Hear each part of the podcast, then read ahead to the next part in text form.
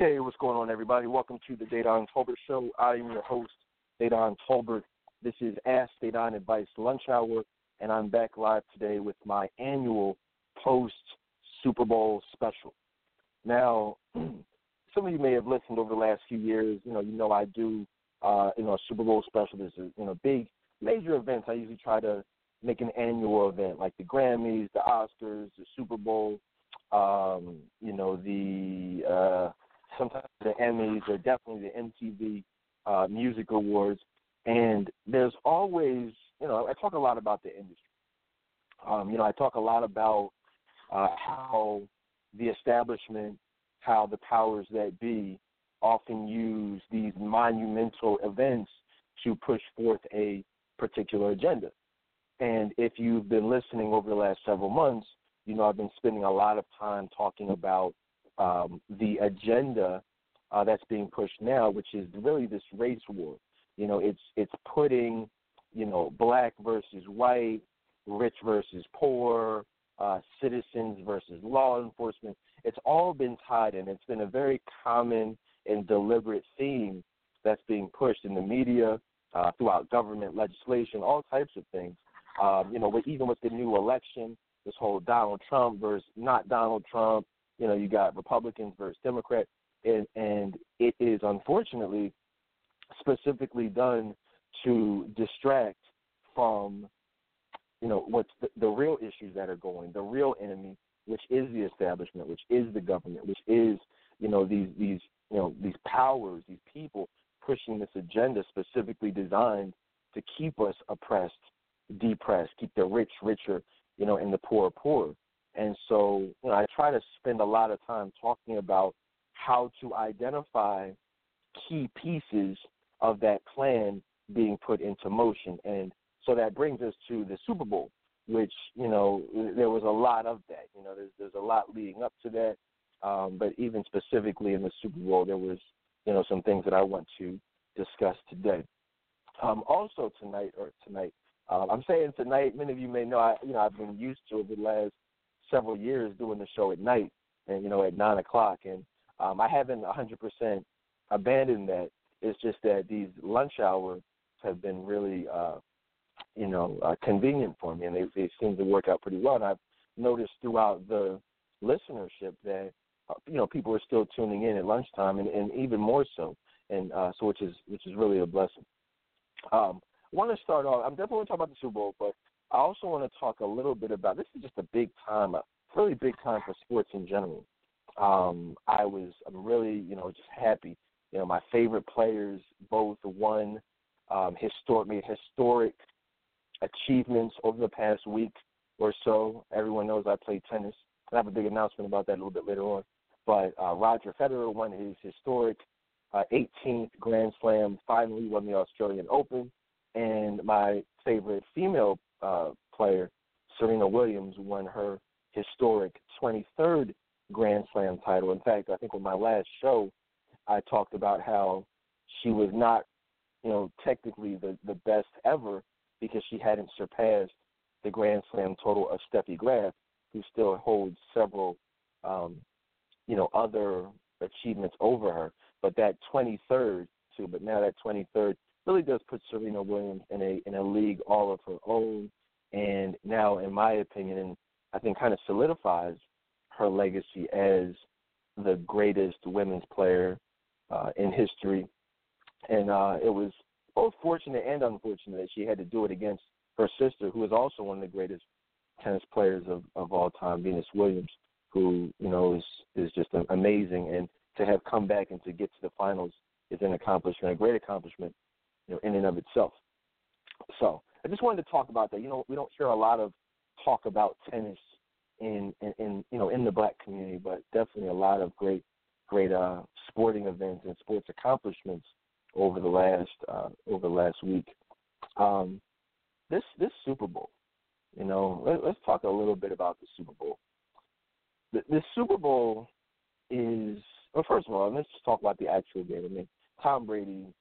I'm not a hater. A lot of people are saying, well, I don't want the Patriots to win. I can't stand them. And, I hate Tom Brady. Like, I don't hate Tom Brady, just like I didn't Kobe Bryant. I don't hate LeBron James. Like, people I found, unfortunately, are just haters. You know, you hate people who you don't know and really can't generate a reason for even hating them other than the fact that they're good and have consistently been good and even great over the course of their career. It's like, oh, you know, they're too good, so I hate Tom Brady. I can't stand Kobe. It's like, you can't stand him for what? You can't stand Kobe Bryant or you can't stand Tom Brady, but you love Beyonce. Like, you love Kanye West. You love Jay-Z, who are people who are literally pushing, you know, literally demonic and satanic agendas and you know, just glorifying sex, glorifying drugs, gang violence, all types of things. But you love these people, and you will support these people by buying their music. But Tom Brady is an athlete who plays well, but you can't stand him, but you hate him, but you love Beyonce. It's like, come on, like, let's stop the craziness. But, you know, I don't really care about Tom Brady. Like, I'm not a Patriots fan. I'm an Eagles fan. But as far as quarterbacks go, you know, he's the greatest quarterback of all time. I've seen a lot of Super Bowls, probably all the Super Bowls. And this was the best Super Bowl I've ever seen. That was the best performance I've ever seen. It was just absolutely amazing to come back from, 25 points down, you know, overtime to win it. Just really amazing. And so congratulations to the Patriots. Congratulations to Tom Brady. And, you know, Atlanta, they played a great game. But, you know, it is what it is. One of the things that I found interesting at the beginning of the Super Bowl was how they did. They've never done anything like this before. But in the beginning, there was a ceremony honoring the black Hall of Fame players who have come from predominant or historically black, colleges and universities. And a lot of people say, that's just great. That's nice. And a lot of people say, well, maybe they did that just because it was, the Super Bowl weekend fell in Black History Month this year and, hasn't really been that way in the past and, blah, blah, blah. Like, that's all great. But you guys got to look at the history. You guys got to look at the pattern. You got to look at, first of all, understand that the Super Bowl is the most watched television broadcast in history. Like, historically, it's always the most watched event ever. You know what I mean? Like, at that time, for that year, on any network. And so everyone's watching. The world is watching. So the people who are passionate about pushing a particular agenda, they're going to use the biggest stage to push their agenda. So what do they do? A lot of people may not see, oh, it's no big deal, but you guys got to really look read between the lines. If you look at last year, whatever year it was, last year, the year before, and they had Beyonce. It was the whole, Black Panther theme to the halftime show, and that was something that sparked controversy in it. You had your racists, you had your, your white nationalists or whatever the heck you want to call them, being mad and saying that, this was, and there was the whole police department. Like, the police were saying, well, we're not going to protect Beyonce when she comes to the city because she's disrespecting, law enforcement, and just that whole thing. And what people have to realize, so you had that, and now you have this year. I've even seen not as much outrage or backlash, but I have heard some criticism to that. A lot of people are saying, like, well, why? Why did they do that? Like, why are you celebrating these people from historically black colleges when you didn't? It's all stupid.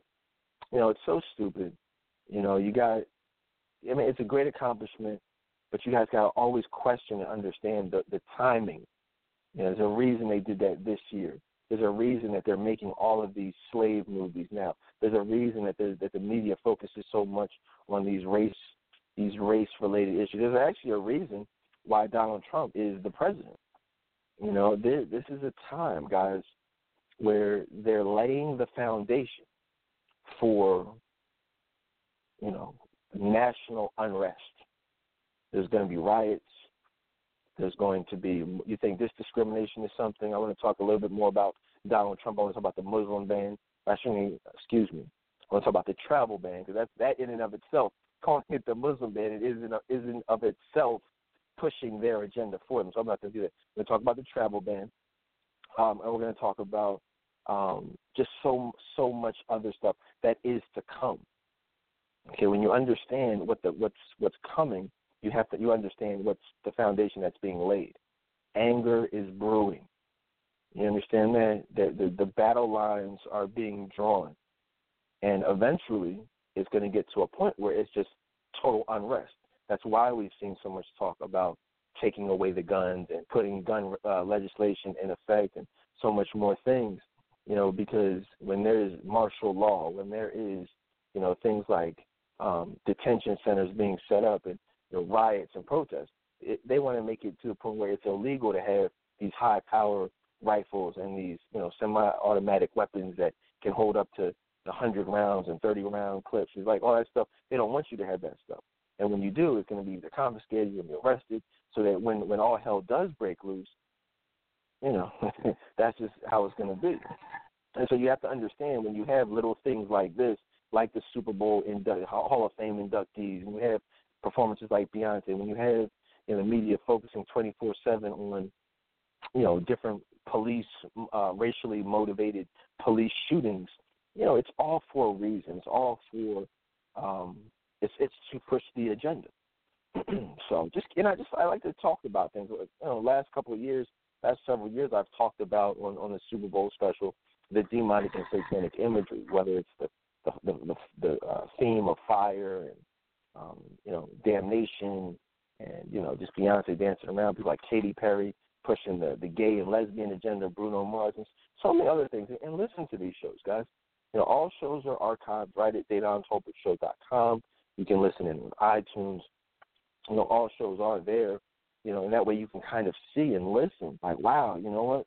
A couple of years ago he said this, and this is what was going on. And now, you know, in 2017, like, certain things are actually happening in the exact way. But I see it. You know, I see it all happening. I've been doing this show for over 10 years. And if you look back, you know, a lot of things that I said in 2005, in 2006, you know, whether it's politics, you know, racial stuff, you know, all this stuff, entertainment-wise, it's all happened. All right? What else is going on out here? But, yeah, great Super Bowl.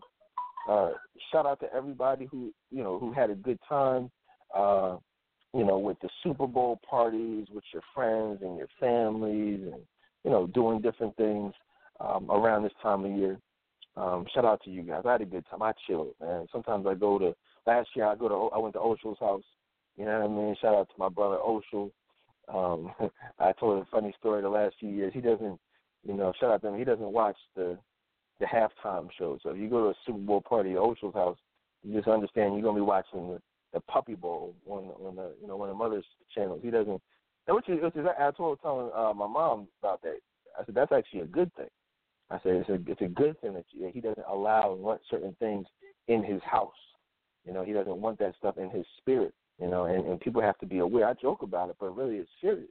We have to be aware of what we allow into our homes and our children, you know, and their spirits and all that stuff. You got to be aware of what's really being shoved down our throats and the attempt to poison us with this garbage.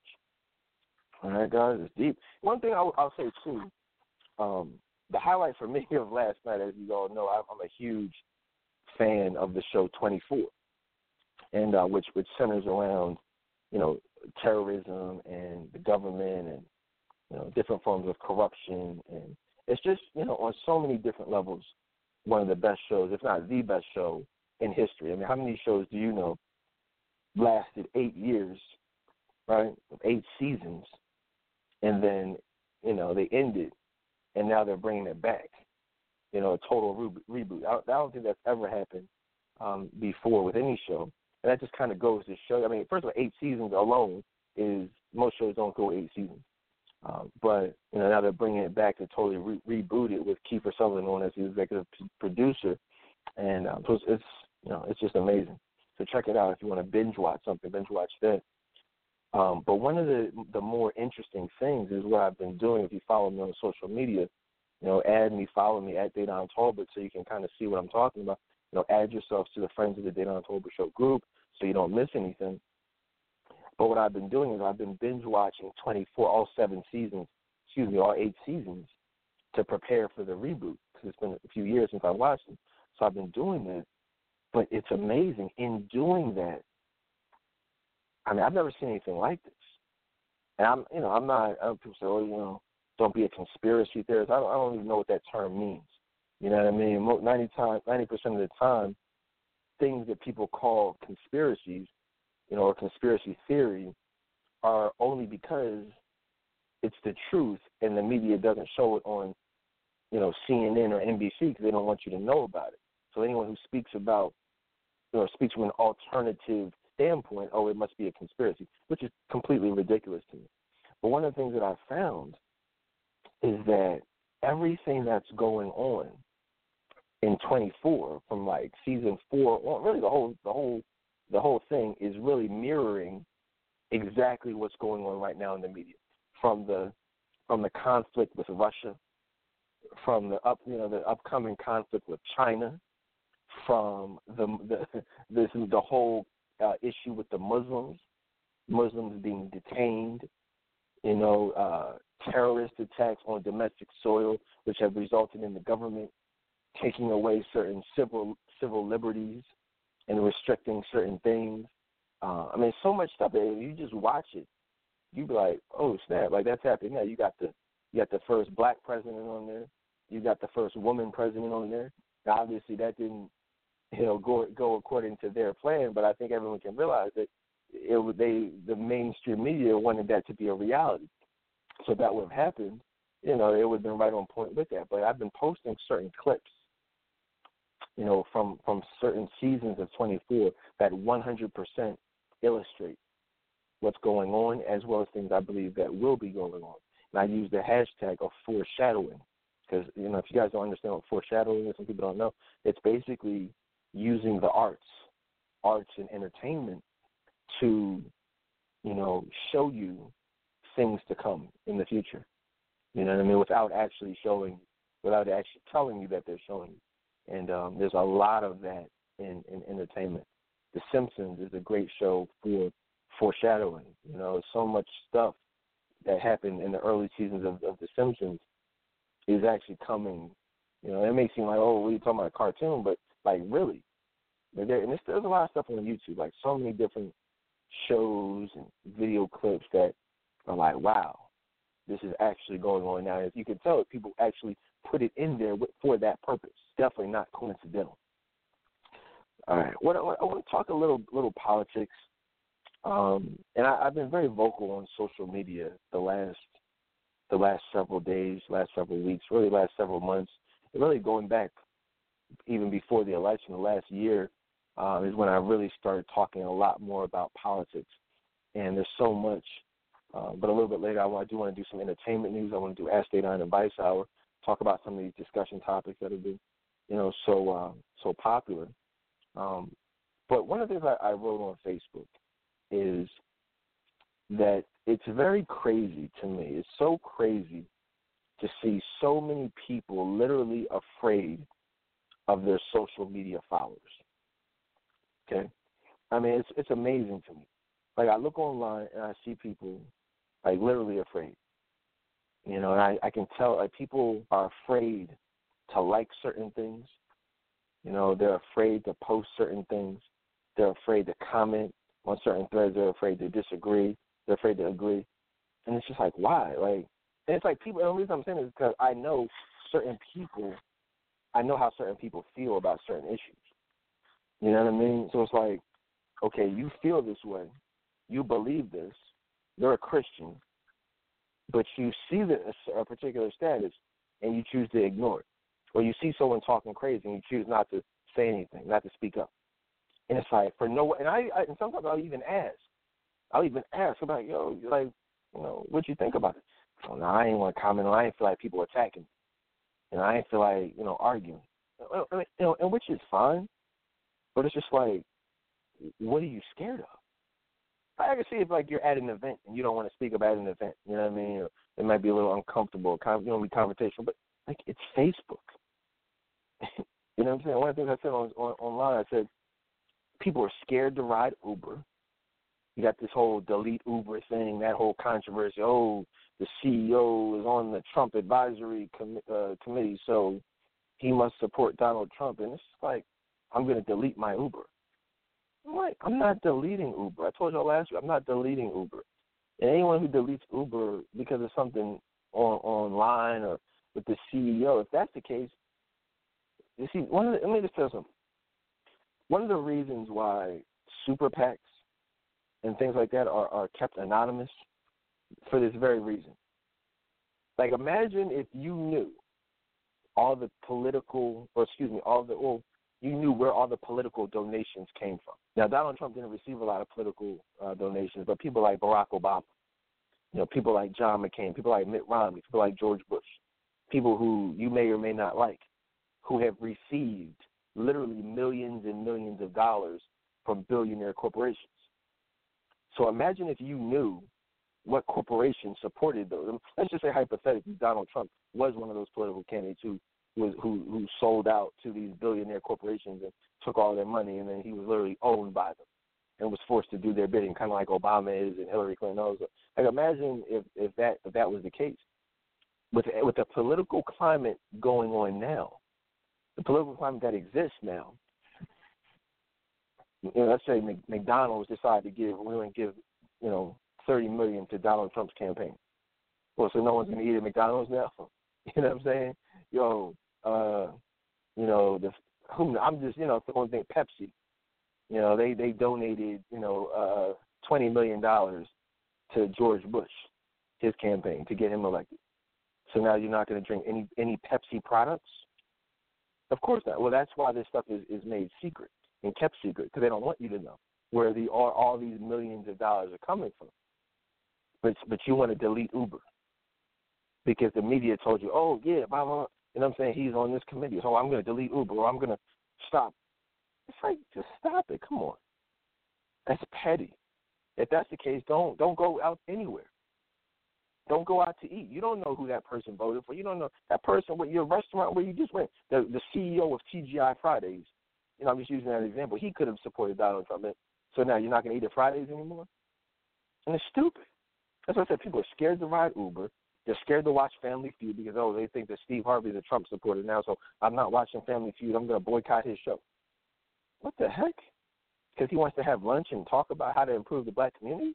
I said online, Christians. You have actual Christians who love Kanye West, who love Beyonce, love Jay-Z.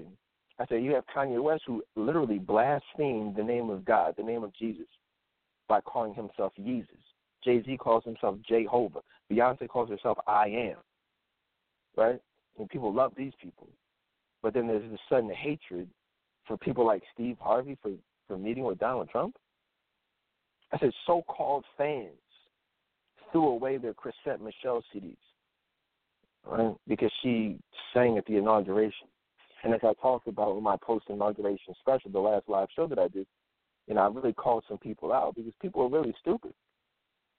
They don't understand. First of all, she's singing a gospel song.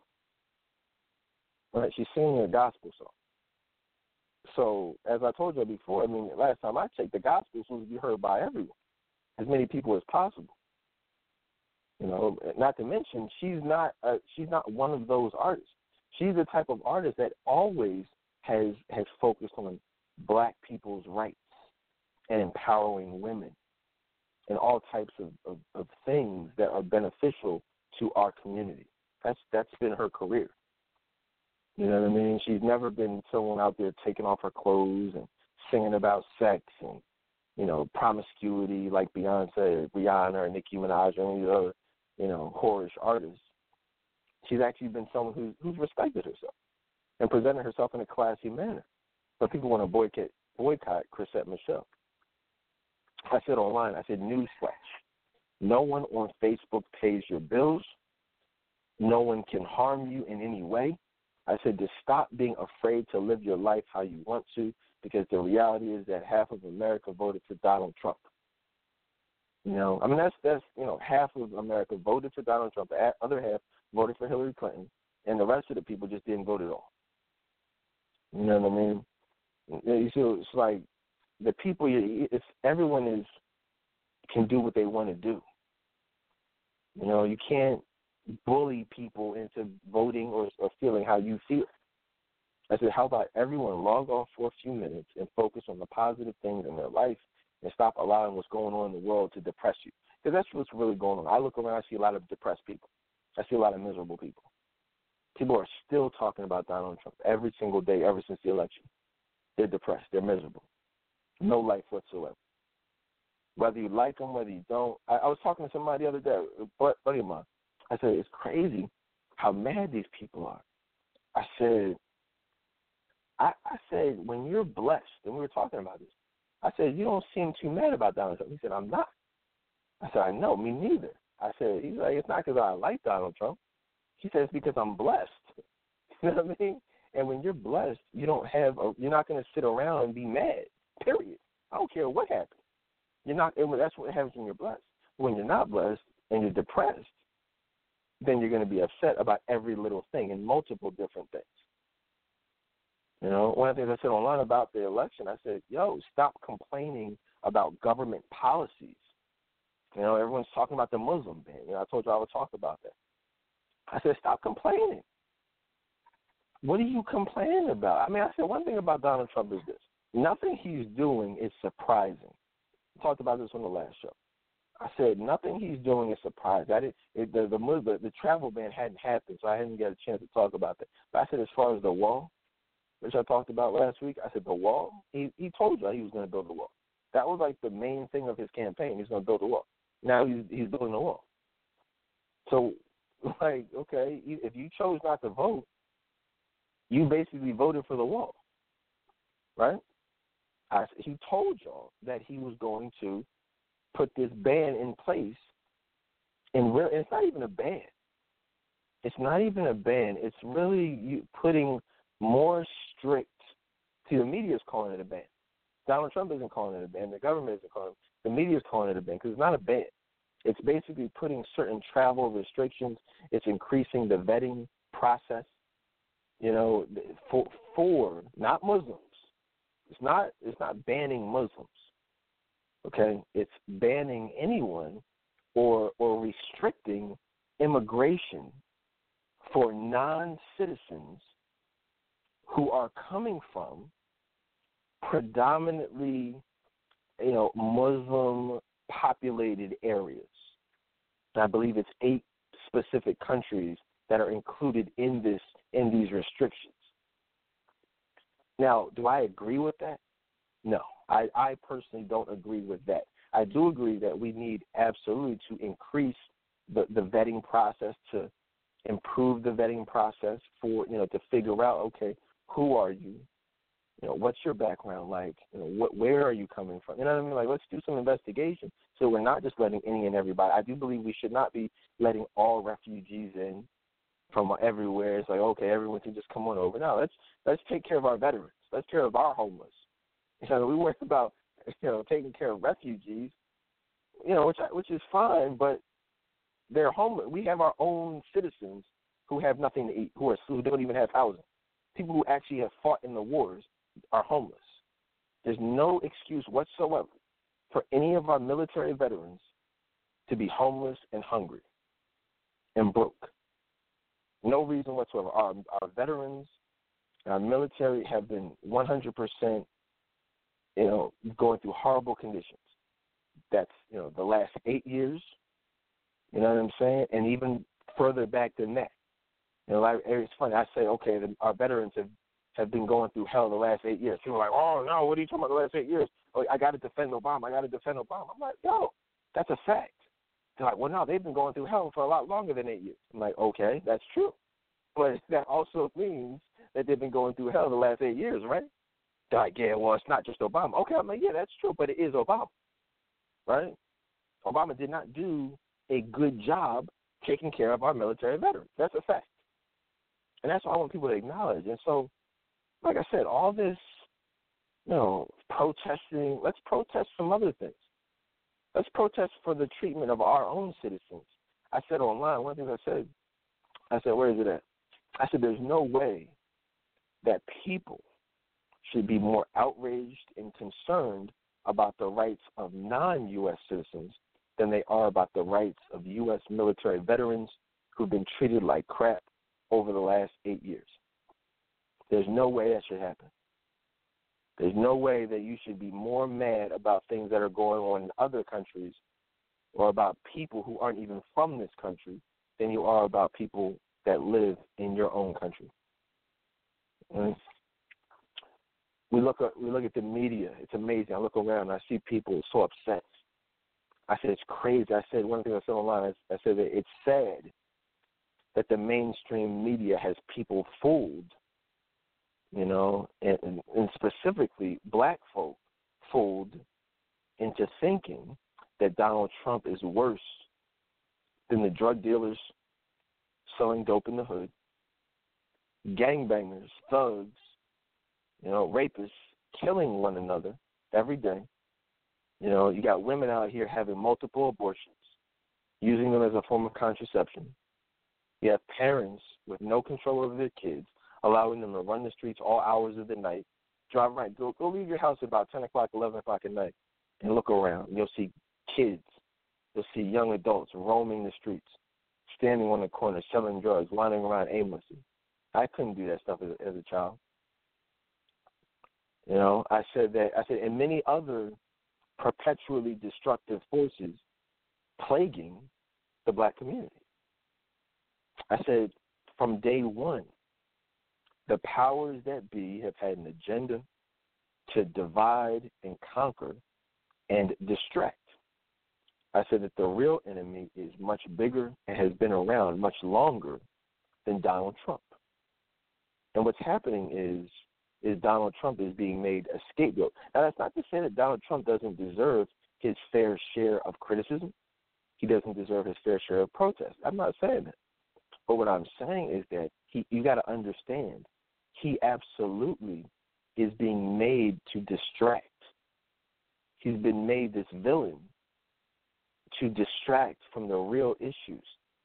I posted a meme, and it was like the hood, you know, during Clinton, Bush, Obama, and the hood and Trump. And guess what? It was the same picture. You know what I mean? It was the same picture, the same broke-down buildings, the same drug-infested streets, and nothing has changed. What has Obama done to improve the inner city? Can anyone answer that question? What has he done to curb the violence in Chicago, in Philadelphia? Not a damn thing, okay? Not a thing. And people want to criticize Donald Trump when he says, you know what, the violence in Philadelphia is crazy. The violence in Chicago is crazy. He said, if it doesn't improve, I'm going to bring in the feds. Now, oh, my goodness, he wants to bring in the feds. That's not the answer. Oh, well, okay, fine. Maybe that's not the answer. Maybe it is the answer. Maybe it'll help, maybe it won't. But at least that's, you know what I'm saying? It's something. It's something to show, hey, look, something needs to be done. You know, this something, not just something, but something drastic. And I'm all for it. I'm all for stop and frisk. You know, okay? People say, oh, my God, Donald Trump wants stop and frisk, so he's racist. Okay, I want stop and frisk, too. You see what I'm saying? I want stop and frisk. Why? See, people don't understand. People like to blame everyone but themselves. I've talked about stop and frisk before. But stop and frisk, while it may, understand, I know exactly what it is, while it absolutely may, and in many cases does, have racial motivation behind it, absolutely. The end result is getting guns off the street, it's getting drugs off the street, and it's putting bad people in jail. Because with stop and frisk, if you don't have any guns on you, right? Then guess what? Now, if you don't have any drugs on you, then you go back to what you're doing. Fine. Were you inconvenienced a little bit? Fine. I got stopped and frisked recently. Actually, it wasn't even stopped and frisked. And I talked about this on the show a few years ago, but I was sitting in a car waiting for a friend of mine in the hood. And I had on a hoodie. I had on sweats. And I was just chilling in my car. He was taking a long time. So I probably was sitting in my car for like, you know, I guess 20 minutes. Evidently, I don't know if somebody called the cops on me or what, so I looked suspicious. But the cops pulled up next to me, and I drove off. I saw them coming, and it was funny. I didn't even, the irony is that I didn't pull off because of the cops. I just pulled off. I think because I was done, or I was like, I'm going to drive around the block, I'm going to go park somewhere. I don't even remember exactly why I pulled off, but as I'm pulling off, these cops pull up behind me. They pull me over. I'm like, ooh, what are you doing? You're just sitting out there. Like, oh, yeah, why'd you pull off when I rolled out? I'm like, I didn't pull off when you rolled out. I just pulled off. And he's like, all right, well, you just license registration, this and that. I'm like, yo, can you get out the car? I'm like, get out the car for what? And you might just get out the car, put your hands on the hood, this and that. I'm like, yeah. He's like, yeah, we're just going to do a stop and frisk. Ask me if you got any needles in here, anything might poke me. He's putting on his gloves. I'm like, what the heck is this? But, I didn't say anything. I said, whatever, it's fine. He's like, all right, man. White guy. He was like, yeah, man. So, where's the drugs at? Just let me know. Where's the drugs at? He's like, yo, I don't care about the weed. The weed is cool. You keep the weed. He's like, where's the coke? You got coke on you? I'm like, coke? I said, sir. Yes, sir. I don't smoke cocaine. I don't do cocaine. I'm not a drug dealer. I said, I was waiting for my friend. I said, that's his house right there. You can go ring the doorbell. Like, that's his house. I don't have any drugs. I don't have any guns. And ironically, I do carry a gun, but for whatever reason, I did not have it that night. I don't know why. It was kind of weird. But fortunately for me, it's probably a good thing. Even though, obviously, I have a license to carry. But so that was, it wasn't an issue. But my point is, and I'm thinking back, and even I had to self-reflect. I'm like, wait a minute. That actually looks suspicious. And obviously, I'm not a criminal, so it took me a while to think of it from that perspective. I'm like, wait a minute, I'm sitting in the hood in a car. So if someone is watching me, I'm you know what I'm saying, a guy who's not from there in a foreign car, or not a foreign car, but like a car that's not familiar to the residents in that area. And it looked like maybe a drug deal, or maybe I was casing the the neighborhood about to commit a drug deal or robbery. Who knows? And I guess my point is that we need to get these criminals off the streets, and if that's a reason, and the funny thing is, you don't have to agree with it. I agree with it. I think it's a good idea. I know other police officers think it's a good idea, black cops, white cops, whoever. But even if you don't agree with it, right, that doesn't mean that people who do agree with it are racist. It just means we have a disagreement. Everything is not about race. Guess what? Just because you think that this travel ban is a good idea, you may not like the rollout. You might think it could be done in a different way. But if you maybe just hypothetically, if you support it, that doesn't mean you're a racist. It just means that you've identified a problem with terrorism, and you feel like that might be a good way to combat it. It doesn't mean you're a racist. It doesn't mean two people can't have a conversation about it. Just because you feel like building a wall is a good thing, securing our borders, it doesn't mean you're a racist. It doesn't mean that Donald Trump is a racist, because he wants to. You see what I'm saying? Like, and that's okay. It's okay to have a difference of opinion. It's okay that you be a Republican, I be a Democrat, or vice versa, or whatever. That doesn't mean it's a problem. People are so petty. One of the things I was watching online was that they were broadcasting Donald Trump. He had this little, I guess, Black History, program, and he had some people in his circle talking about who they were, and just kind of just talking about Black History Month, and so many people were making that out to be a negative thing, and specifically commenting on his comments about Frederick Douglass. And I mean, people are so petty, and so many people have nothing else better to do, than to nitpick and stalk people to the point of just trying to find any little thing. And I'm watching this thing, and I watched it for about 10 minutes. And I watched Donald Trump and many other people there give so many compliments, to Martin Luther King, Malcolm X, Frederick Douglass, Harriet Tubman, Rosa Parks. Like, so many different kind words were said that I appreciated. But you have the media, and you have different people on social media focusing on certain words that could have been said differently to make it a negative thing, or to try to make it a race thing. I'm like, yo, are you crazy? Like, okay, maybe what he said about Frederick Douglass could have been said in a different way.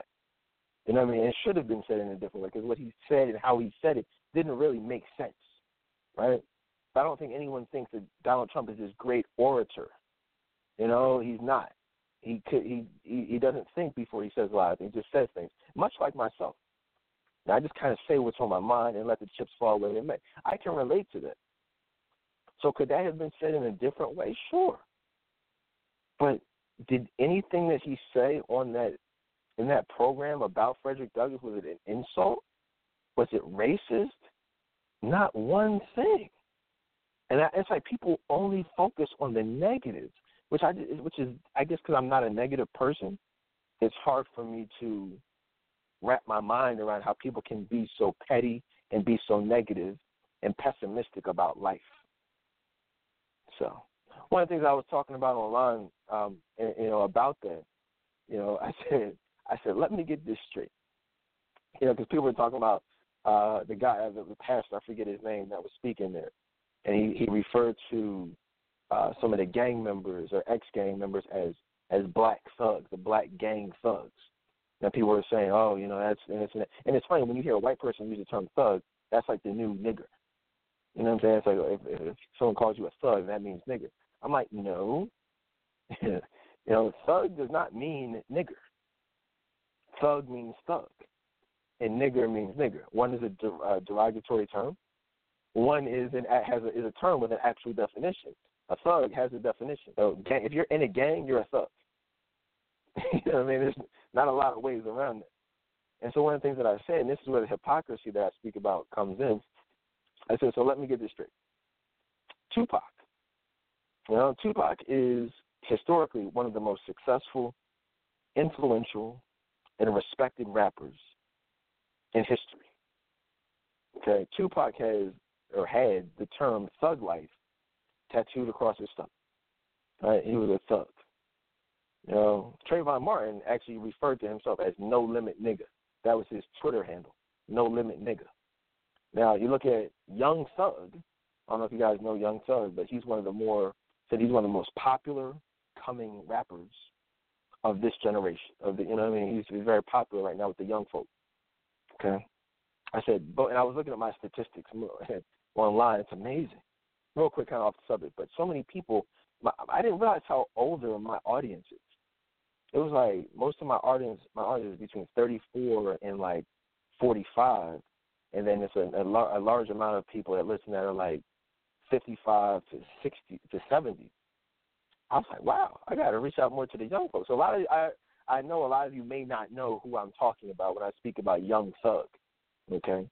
But he's very popular, and his lyrics glorify gang life and guns, drugs, all that stuff, as do most rappers nowadays that are popular.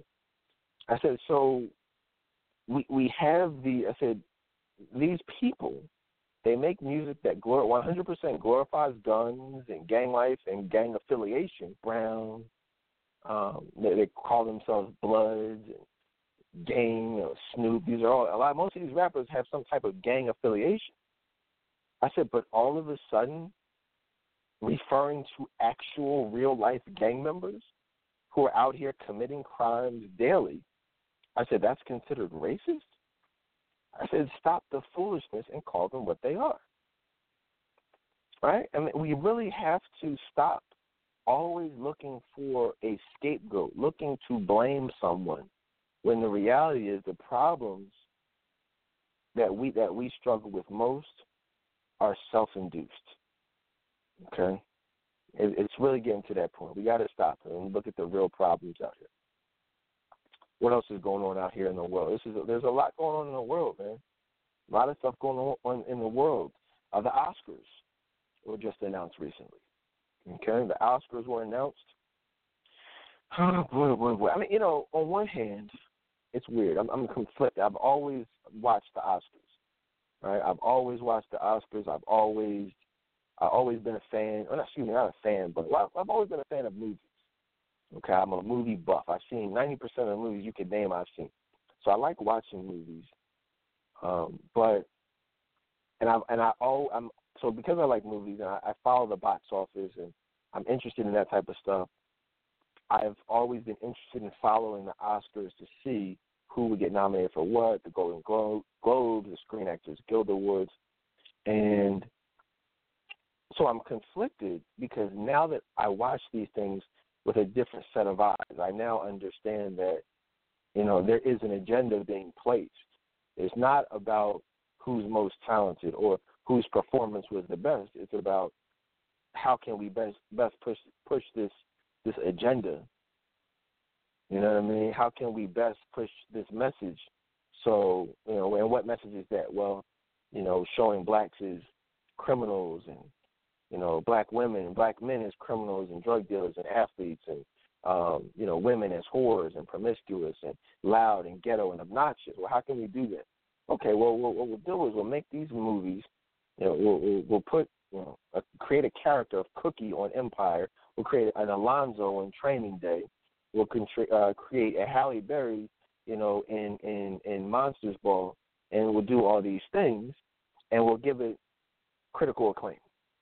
You know, we'll give it some Oscars, we'll give it some Golden Globes, and that'll push the agenda.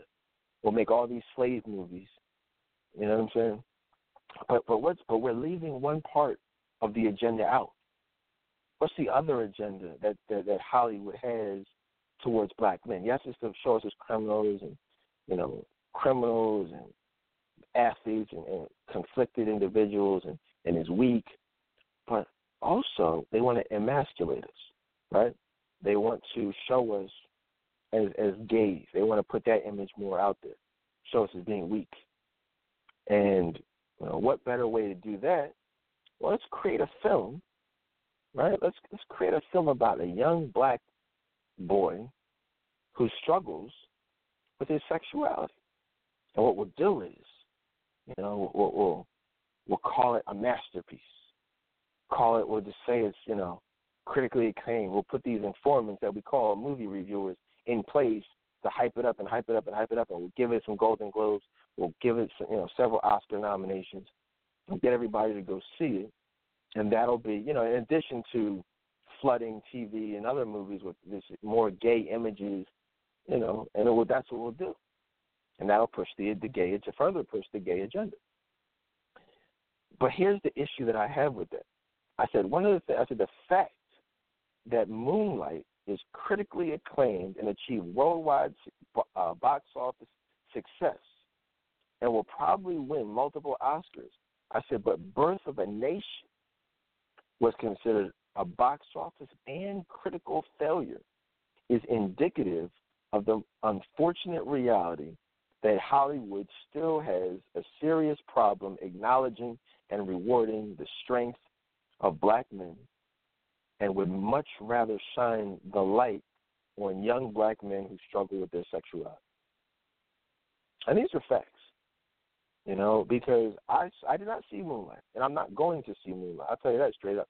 I have no desire. See, I will see certain films, even though I may not be interested in them, but I just have no desire to see Moonlight. Like I can talk about what I want to talk about without having seen it.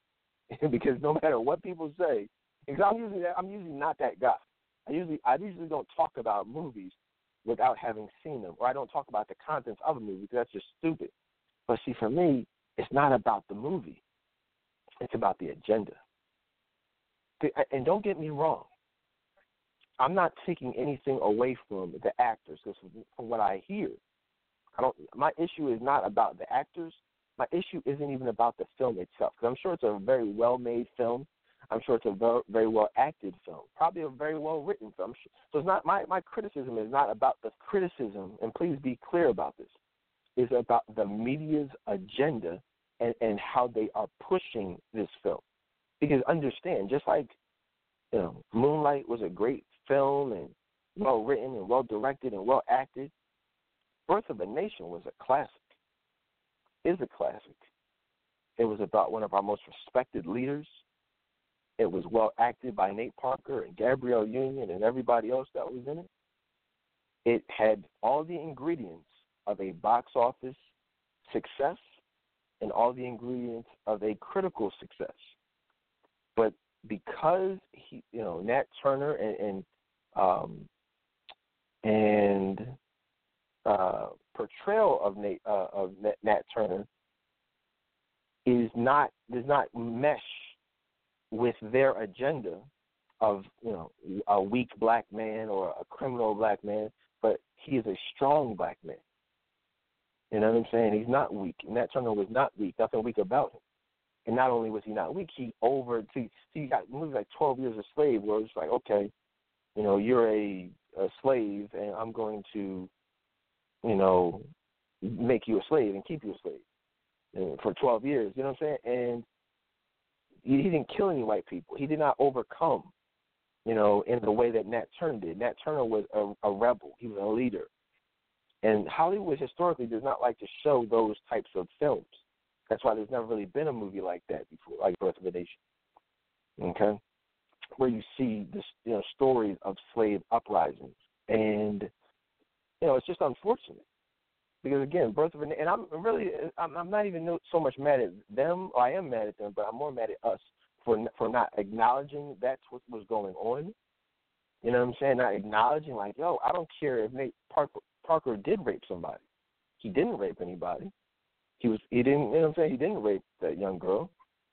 But no matter what, we have a film about one of our greatest leaders. Why would we not support that? Why would you not want to see that?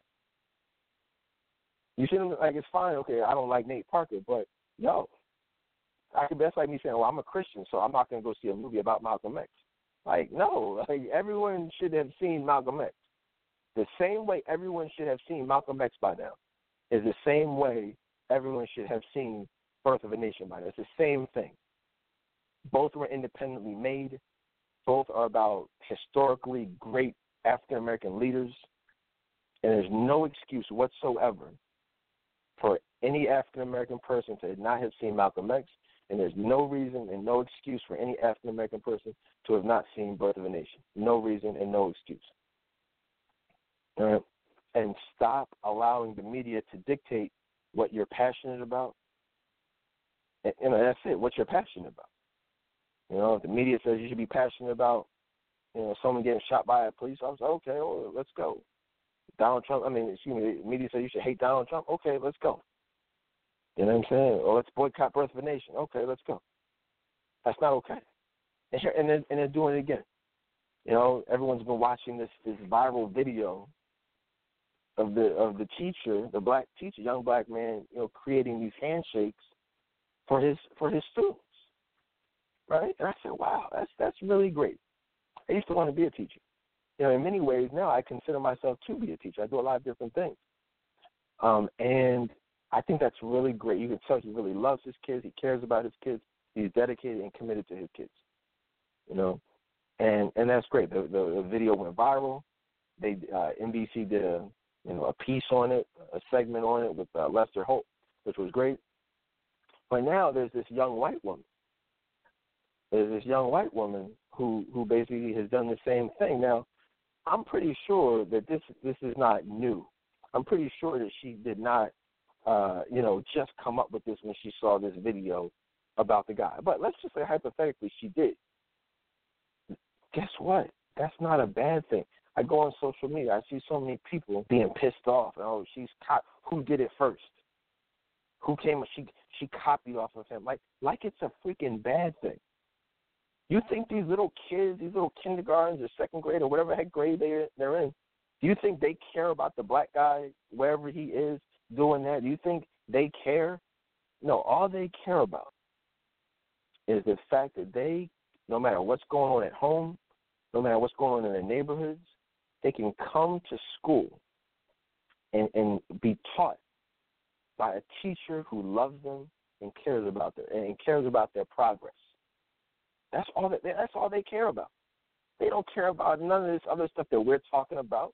They probably don't even know about the black dude who did it. All they know is like, oh, look, Mom, look, Dad, look. Oh, this is the handshake I got with me and my teacher. That makes them feel special. You understand? It's me. I drop my daughter off at school every morning, and they line up. And all the kids, the teacher comes out the door when they're lining up. Okay, guys, come on in. And all the kids go in. You know, some say good morning, this and that. My daughter stops and gives the teacher a hug every morning. She's the only one that gives the teacher a hug. Why? Because she loves her teacher. And I like the teacher from, talking to her and seeing the curriculum and different things. We like the teacher. And that's all that matters. If they want to do an extra teacher, okay, guys, let's try this little handshake out. I'm not going to be like, oh, you must have seen that on NBC, so you're trying to copy off of him. No, I'm going to say, first and foremost, is that what's best for my child? And that's the people have serious problems. Please understand, if you're the type of person who sees something like that, or two different teachers in two different parts of the country who obviously love their kids, and you see one or both of those situations in any possible way as negative, you have a serious problem, okay? Like, and you should, and I will pray for you, and you should pray for yourself. That's not, and pray for anyone who you know views those things as a negative, because there's nothing negative about them. All right, like people, I'm looking, like I was watching The View, and they had Joy Behar. You know, she was interviewing Omarosa. And, you know, she's just a negative person. You know, like Omarosa came on there and she was answering questions. And instead of trying to get to know her, instead of asking her about, you know, her views and her childhood, she wants to throw out accusations.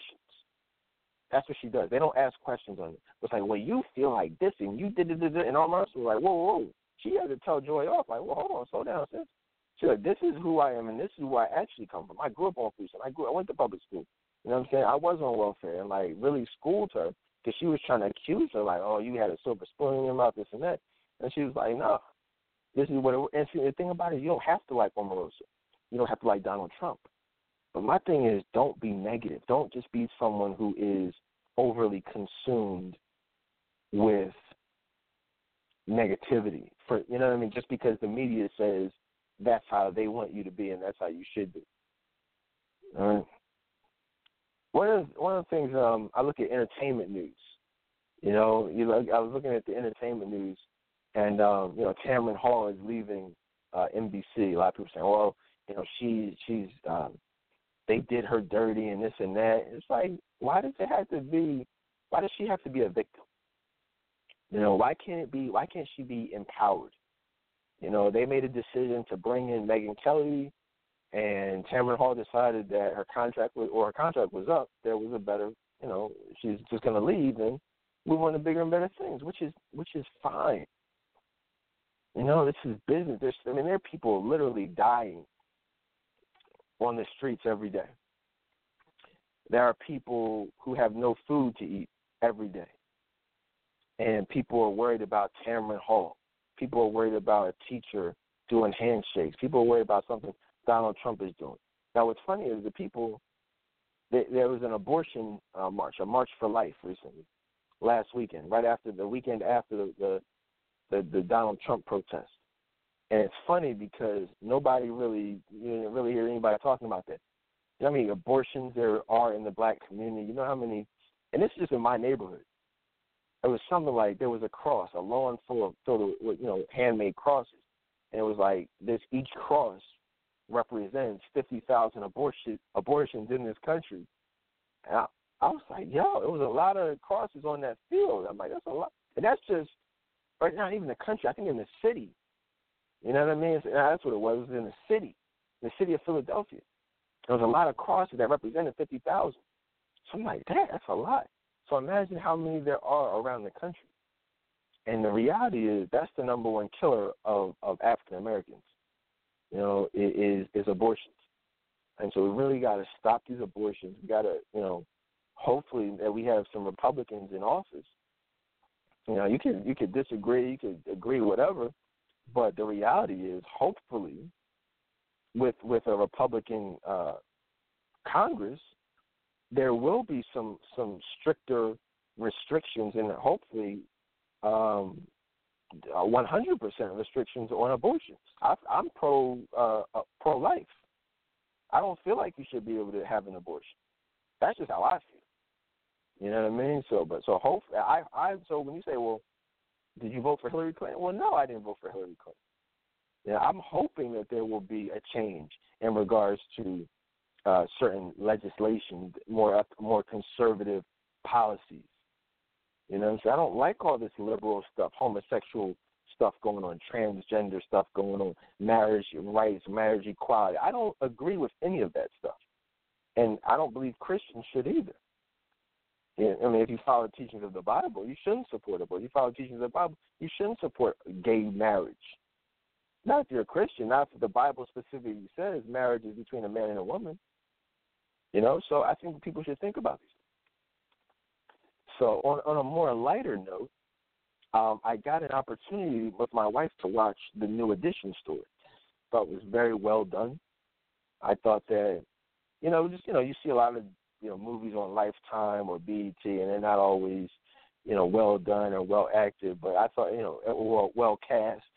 I felt like the New Edition 3-part series was excellent, very well acted, well produced.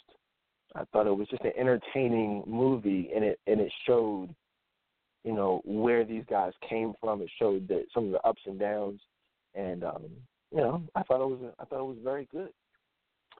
One of the last things I want to talk about tonight is, you know, essentially I keep saying tonight. Today is, you know, I usually do a Valentine's Day special. You know, a lot of times I do a Christmas special. I always do Christmas, Valentine's Day, New Year's, and I may or may not be live prior to the Valentine's Day weekend. And with, you know, one of the things I see through counseling and just being on social media is that a lot of times women specifically do a lot. And specifically in counseling, I see a lot of women who've actually told me, like, you know what, they don't have all the holidays, all the times. It's really New Year's and Valentine's Day that are the hardest for them, because New Year's represents one more year that they'll be single. And, you know, obviously then Valentine's Day represents a day of love and happiness and relationships and marriage, and they, you know, have not experienced that. So that's often tough for them, and it a lot of times sends women to depression, in many cases even suicide. And so one of the things I wanted to do today is talk a little bit about how to avoid the Valentine's Day blues, you know, how to avoid the Valentine's Day blues. I think that first and foremost is that, well, one of the things I'll say like this. First and foremost, you got to understand that anyone can have love. A lot of people say, I posted in the group, Friends of the Dedan Tolbert Show group recently, you know, do you want to get married? Now, most people said yes. A few people said no. And some people said, if it's God's will. And one of the things with me is, it's God's will is what you want. You know, if you want love, then God wants love for you. So it's not, oh, God doesn't want me to have love. A lot of times people use that as a defense mechanism because they have lost faith that they will have love. So in their mind, it's like, oh, I'm not going to have love anyway, so I'm just going to put it on God. I'm like, all right, well, you don't want me to have it, so I just don't want it. Well, no, you do want it. Just because you feel like you've convinced yourself God doesn't want you to have it doesn't mean you don't want it. You still want love. You still don't like seeing people on Facebook, you know, happy, because that's what you want for yourself. So don't lie to yourself. So one of the things I said online is, I said, ladies, don't spend the best years of your life waiting and hoping for a man to change. I said, just be patient and wait for God to bless you with a man who'll be perfect for you just the way that you are. Or excuse me, just the way that he is. And that's what we often see. And that's one of the main ways to avoid being unhappy or miserable on Valentine's Day. Because what happens is a lot of women prevent themselves from having love, right? You know, they prevent themselves from being found because they keep an ex around. They keep a guy, or maybe they may even be in a relationship, but they're afraid to end it because they don't want to be alone, and they're afraid that they'll be single forever. So it's like, well, I'd rather have a bad relationship than no relationship. Well, that doesn't help anyone. You know, that's why I said just be patient and wait for God to bless you with the right man. Don't waste the best years of your life, you know, your mid, your 20s, your 30s, maybe even your 40s, for what? For a guy that you think you were hoping is going to change?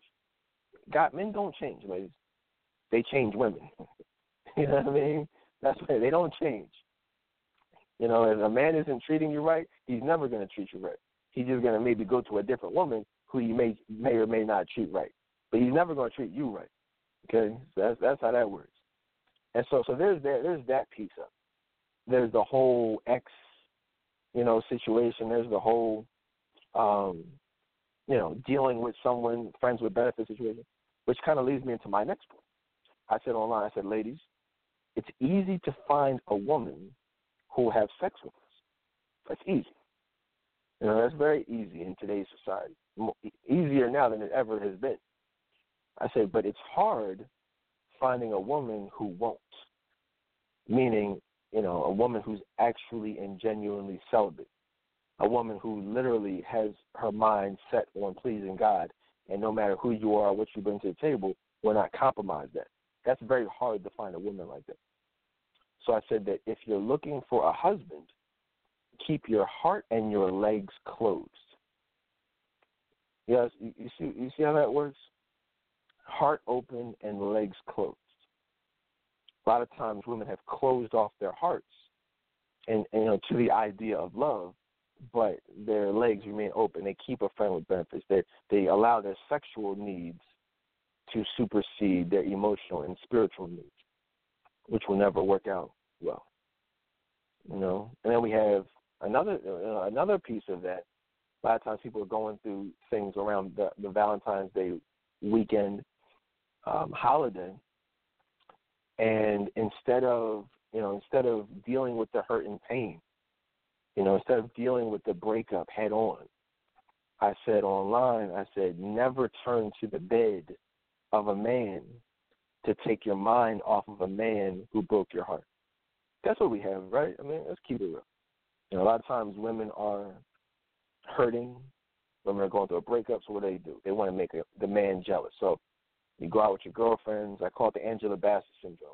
What did Angela Bassett do in Waiting to Exhale when she got her heart broken? She went out to the club with her girls, and she had a one-night stand with the dude, right? Not Wesley Snipes, but the dude that she had sex with after the club with her girlfriend. She went out and cut off all her hair and got smashed off by someone who didn't give a damn about it. Now, why would she do that? And that's why I said never turn to the bed of a man to take your mind off of a man who broke your heart. That will only lead to layers upon layers upon layers upon more layers of emotional unavailability. That's one thing that's in online also. I said, ladies, never allow a man to enjoy your body without first respecting your mind and your spirit. You know, we see a lot of that. You know, and a lot of women think that it has to be one or the other. The reality is not. You can have the whole package. You can have a man who will love you for your mind and be interested in your spirit and your heart. And then when he makes you his wife, then he can enjoy your body. That's how it's supposed to go. But what we see now is women are hoping a man will enjoy their mind and their spirit after he's already had your body. And that will never happen. That's not how it works. Once he gets your body, then, you know, that's it. There is nothing else. You know, and that's why I said online, I said that when a man really wants you, he makes you his wife. When he just wants sex from you, he'll make excuses. You ever heard excuses like, well, you know, I just got to get my money right. I got to get my career going. I've got to handle some business. You know, I'm just trying to get my stuff together right now, so I can't marry you or I can't be exclusive with you because, you know, I'm in transition from something. And it's always an excuse. You ever notice that, ladies, when you're dealing with a man but he's getting sex from you and you want more, there's always that excuse. Well, the excuse isn't valid. It's just because he doesn't want you. He's already enjoying you. He's already getting the cow, so there's no point in buying the milk. Wait a minute. You know what I mean. He doesn't buy the cow, he's getting the milk for free. You guys get what I'm talking about. And so you guys got to stop giving away your milk. Okay? That's how that works. One of the things I said online is, I said, are you confused about where your relationship is going? Then eliminate the sex and watch how fast things become clear. There was a special I did a few years ago, and it was entitled Blocking Your Blessings. One of my favorite all-time shows, Blocking Your Blessings, with sex, specifically with sex. It was a show about nothing but sex, and specifically how we as believers often have blessings in store for us but miss out on them because of sex. And so, yeah, one of the things I said is that I said, ladies, there's nothing more beautiful, which is 100% true. There's nothing more beautiful than a godly woman who's passionate about praising Jesus Christ. I can 100% guarantee you, ladies. I mean, nothing is guaranteed, but you know what I'm saying? But, like, when you are on fire for God, when you are celibate, when you respect your body, when that is made known to these men, you're not going to attract the guys targeting you for sex. That's like a car thief targeting a car where it's got a big old club on the steering wheel. Right? You got a freaking Viper. You ever seen those commercials from back in the day? You walk up to a car, it's like, protected by Viper, stand back. Like, I never actually heard a car do that, but that's what they say in the commercial. You know, and I felt that. I never had seen that type of alarm system. But hypothetically, if it had that type of alarm system on it, right, you're probably not going to try to steal that car. And that's kind of how a beautiful, godly woman is. If you have that alarm system, so to speak, on you that says, whoa, I'm not having sex. I'm not out here getting drunk. I'm not a freak. I'm not a hoe. I'm not just going to be your friend with benefits.